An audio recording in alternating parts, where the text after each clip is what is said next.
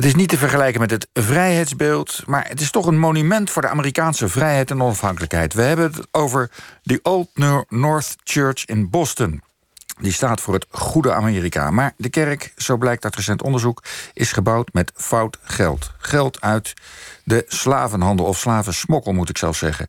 Bij ons zit Ramona Negron, onderzoeker bij het Stadsarchief Amsterdam en student aan de Universiteit van Leiden.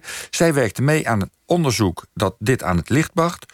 Uh, goedemorgen, Ramona. Goedemorgen. Uh, ja, ja, hoe, want het is een Amerikaans onderzoek, hè? Mhm. Hoe ben je daarbij betrokken geraakt? Ja, um, ik schreef anderhalf jaar geleden mijn scriptie uh, in Leiden bij Carmen Fatta Black, historicus daar. En die was benaderd door Gerd Hardesty van Western Washington University, die dit onderzoek heeft geleid. En het bleek dat er een heel groot aantal bronnen in Suriname lagen, of nou ja, die waren gescand. Mhm. En daar was de, moest onderzoek naar worden gedaan. En via die weg ben ik eigenlijk bij dit onderzoek betrokken geraakt. Ja, ja. en dat, dat, dat onderzoek dat ging naar het verleden van die kerk? Of? Nou, um, het ging eigenlijk meer naar het, het smokkelnetwerk van een paar prominente members van die, die kerk. Van die kerk, ja. het, het slavensmokkelnetwerk. Ja, ja. Ja, goed. Wat, vertel even, want in Amerika is dat een hele bekende kerk. Mhm. en dus, maar, maar vertel voor de Nederlandse luisteraar even... Wat, wat die kerk zo bijzonder maakt en waarom die dat vrijheidsimago heeft. Nou, uh, die kerk stamt dus uit de 18e eeuw. En in de 18e eeuw, eind 18e eeuw, krijg je de Amerikaanse onafhankelijkheidsoorlog. En daar heeft die kerk ook een best wel grote rol in gespeeld. Uh, want ze hingen daar lantaarns op en dan waarschuwden ze de mensen daar dat er Britse troepen aankwamen. En tegenwoordig maakt het ook deel uit van de Freedom Trail. En dat is eigenlijk een soort route door Boston heen langs allemaal monumenten die heel belangrijk zijn geweest voor de Amerikaanse geschiedenis. En dus ook langs die kerk. Dus die kerk heeft echt een, een symbool van, van vrijheid eigenlijk in die Amerikaanse geschiedenis. Zo staat het, nu bekend. Een openluchtmuseum. Ja, precies. Dat is het nu. Ja. onafhankelijkheidsstrijd in, uh, in de 18e eeuw. Maar diezelfde kerk zit dus nu met een probleem. Want zoals, je, zoals wij al zeiden in het begin, hij is gewonnen met geld uit de slavernij. Mm. Erger zelfs, nou, dat moet je maar uitleggen dadelijk. Uh, hoe, klopt dat? Ja, ja, uh, en niet alleen slavenhandel, maar ook smokkelhandel. Dus um, de mensen die bij die kerk zaten, die daar heel veel geld in investeerden, die ook de kerktorens hebben laten bouwen, die hadden ondertussen een heel smokkelnetwerk. Dat trekte zich heel internationaal uit. Um, ja, en die handelden dus in cacao, smokkelde cacao, um, maar juist ook in slaafgemaakte mensen. Dus in ruil voor mm slaafgemaakte mensen kregen ze dan weer cacao en dat ging dan weer ja, heel dat Atlantische gebied door. Um, ja, en die kerk heeft daar dus een belangrijke rol in gespeeld. Ja, maar een man die bij die kerk betrokken is, begrijp ik. Hè? Ja. Stel die man even voor. Nou, dat is Newark Jackson. Captain uh, Jackson wordt hij ook wel genoemd. Um, en hij is degene die uh, in een reis van 1743 eigenlijk de hoofdpersoon is. Want hij is kapitein op zo'n smokkelschip. Uh, wat van Barbados naar Suriname vaart. En dat gaat onderweg helemaal mis, want hij wordt vermoord.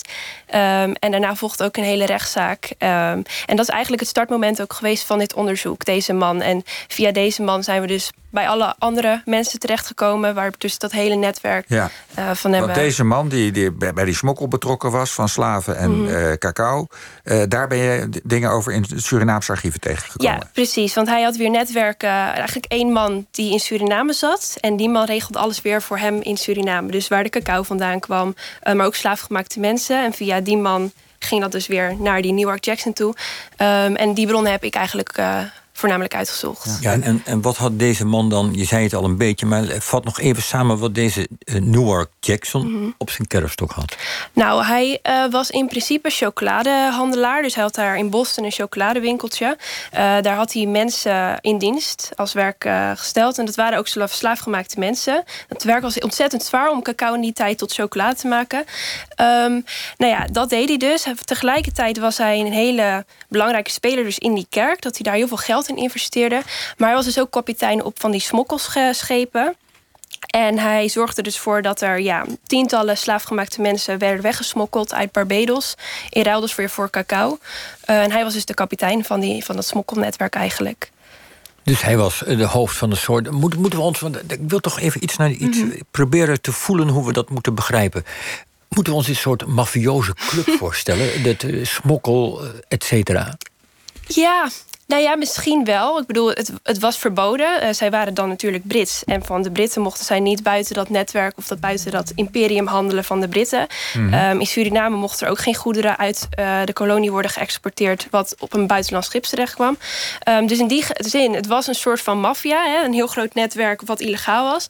Maar wat je tegelijkertijd ook ziet, is dat de mensen die in dit netwerk zaten, of die er belangen bij hadden, die waren eigenlijk heel erg zichtbaar. Die hadden vaak hele grote rollen in de regering, uh, grote handelaren of ja, bestuursfuncties. Dus in die zin werd er ook juist wel heel erg veel gedoogd. Dus of je dan echt van maffia kan spreken. Mhm. maar, maar ja, toch.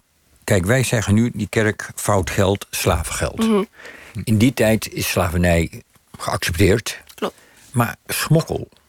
En dat, dat, is, dat riekt naar mensenhandel. Mm hoe werd dat dan? Want je zegt het werd gedoogd, maar waren dan geen mensen die daar kritiek op hadden in die tijd al? Die zeiden: ja, maar dit, als goed christen kunnen we van deze man geen geld aannemen als onze kerk zijnde. Ik weet niet of die kerk per se toen wist dat die mensen daar dus mee bezig waren. Um, maar religie, dat, dat, het was niet zo dat als je heel gelovig was, dat je dan mhm. niet per se dat helemaal afkeurde. Ik bedoel, er waren dus zat mensen, het blijkt ook uit dit onderzoek, die best gelovig waren en die dus ook in slaven handelden en zelfs smokkelden. Dus dat hoeft helemaal niet los van elkaar te staan in die zin, in die tijd. Ja, maar in Amerika is het nu al, al, al tientallen jaren heel erg dat, mhm. niet alleen bij kerken, maar ook bij bedrijven, dat er veel onderzoek naar gedaan wordt in hoeverre die in het verleden bij slavenhandel betrokken zijn. Hè? Klopt. En dat heeft vaak gevolgen. Mhm. ja. hoe, hoe, hoe zit dat met deze kerk? Ja, deze kerk, uh, nou ja, die wist dus in principe niet eerst van zijn uh, ja, uh, van zijn verleden af. Uh, want het punt is ook, die kerk heeft op dat terrein zelf een chocoladewinkeltje staan. Dat is uh, een paar jaar geleden geopend om eigenlijk dat verhaal te vertellen, hoe dat nou in de 18e eeuw ging. dat is dus ook van hen. En dat hebben ze vernoemd naar die Captain Jackson. Niet wetende wat hij dus inderdaad op zijn kerfstok had. want ze hebben gewoon puur gekeken naar wie handelde toen in chocola. Nou ja, deze persoon, nou ja, leuk. Um, maar nu komen ze toch nog wel achter dat dat ja, toch wel een beetje een dubbele kant heeft.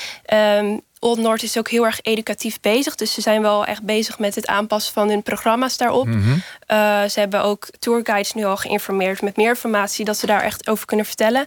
Ehm, en in die kerk zelf uh, hebben ze ook de plek aangegeven waar die New York Jackson dus zat. Daar ze, zijn ze bezig mee om een bordje daar te plaatsen van, nou ja, deze man was ook met smokkel en dat soort dingen bezig. Want hij had toch al een plek uh, waar een bordje bij ja, stond? Precies, ja. Dus het bordje gaat veranderen. Ja, het bordje gaat veranderen. Ehm, waar ze dus nu ook heel erg mee bezig zijn, is moeten we die naam van die chocoladewinkel veranderen.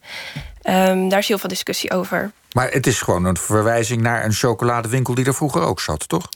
Nee. Die Jackson had daar toch chocoladehandel? Ja, precies. Ja. Maar ja, ze wisten natuurlijk toen niet wat hij uh, verder allemaal deed. Uh, waar hij allemaal verantwoordelijk is voor geweest. Oké, maar ze willen dat, dat misschien die naam helemaal gaan veranderen... of ze willen er ook een bordje bij zetten? Ja, daar zijn ze dus nu mee bezig. Ze willen sowieso in die chocoladewinkel uh, bordjes neerzetten en dat soort dingen. Maar of die naam echt veranderd moet worden, dat is een tweede ding. En dat mhm. is nu waar over gepraat wordt. Ja, ja want dat, dat, dat onderzoek waar jij aan mhm. meegewerkt hebt, is dat al afgerond of hoe zit dat? Het onderzoek is afgerond. Um, nu wordt er de komende jaren een boek over geschreven. Dat zal 22 uh, eh, uitkomen, iets dergelijks. En Old Noord gaat dus ook hun programma's uh, aanpassen. Maar het onderzoek qua brononderzoek is inmiddels afgerond, inderdaad. Maar de, de leus, als ik het goed heb, uh, goed ben geïnformeerd, schijnt er bij de chocola een leusje te staan. Taste the sweeter side of the revolution. Ja. Dat wordt nu wel een beetje bitter. Kan dat nog gehandhaafd? Ik denk niet zonder context te geven in ieder geval. Um, ja, het is natuurlijk het is heel dubbel om dat nu te zo te zeggen... als je weet wat hij verder uh, deed. Dus ik denk niet dat dat nu verder gehandhaafd wordt. Want als je op de website kijkt, er is nog verder helemaal niks aangepast. Dus als je met die kennis van nu daarnaar kijkt... dan mhm. denk je van, van nou, dit, dit klopt niet. Ja, want, want uh, dat, dat onderzoek, was, dat ook, uh, was die, de kerk daar ook zelf bij betrokken? Ja, ja klopt. Zij uh, hebben een, een, ja, een som geld gekregen eigenlijk om dat ook te onderzoeken. En vanuit die weg hebben zij dus weer mensen aangesteld om dat onderzoek uit te voeren. Zij zijn er heel bewust bij betrokken geweest om dat echt uit te zoeken. Er stonden dus heel open in wat dat betreft. Ja. ja. En wat ga jij nu verder doen? Heb jij er nog iets mee te maken? Mag je meeschrijven aan het boek? Uh, nee, dat wordt gedaan door die Derek Hardesty. Uh, ik heb dan uh, anderhalf jaar geleden in principe het basisonderzoek gedaan. En dan dit voorjaar ben ik nog een keer benaderd om nog wat dingen verder uit te zoeken. Dus in die zin zal ik er wel bij betrokken blijven met uh, updates en dergelijke. maar ik ga vooral verder studeren en de master afmaken wat dit betreft. Ja, nou, dat klinkt als een goed plan. Dan nog even helemaal tot slot, vertel even waar je master over gaat. Of, Eh, of wat je gaat doen, of weet je dat gewoon nog niet? Nou, ik doe de Master Colonial and Global History in Leiden. Ehm, daar zit ik nu in mijn research master. Tweede jaar. Dus ik ga mijn eh, scriptie daar schrijven. Ik wil daarna heel graag promoveren, maar dat eh, is voor de toekomst. Nou, je hebt een goede, goed begin gemaakt nu. Dankjewel. Goed, eh, Ramona Negron, spreek ik goed Ja, uit? hoor. Negron, oké. bedankt eh, voor je komst naar de studio.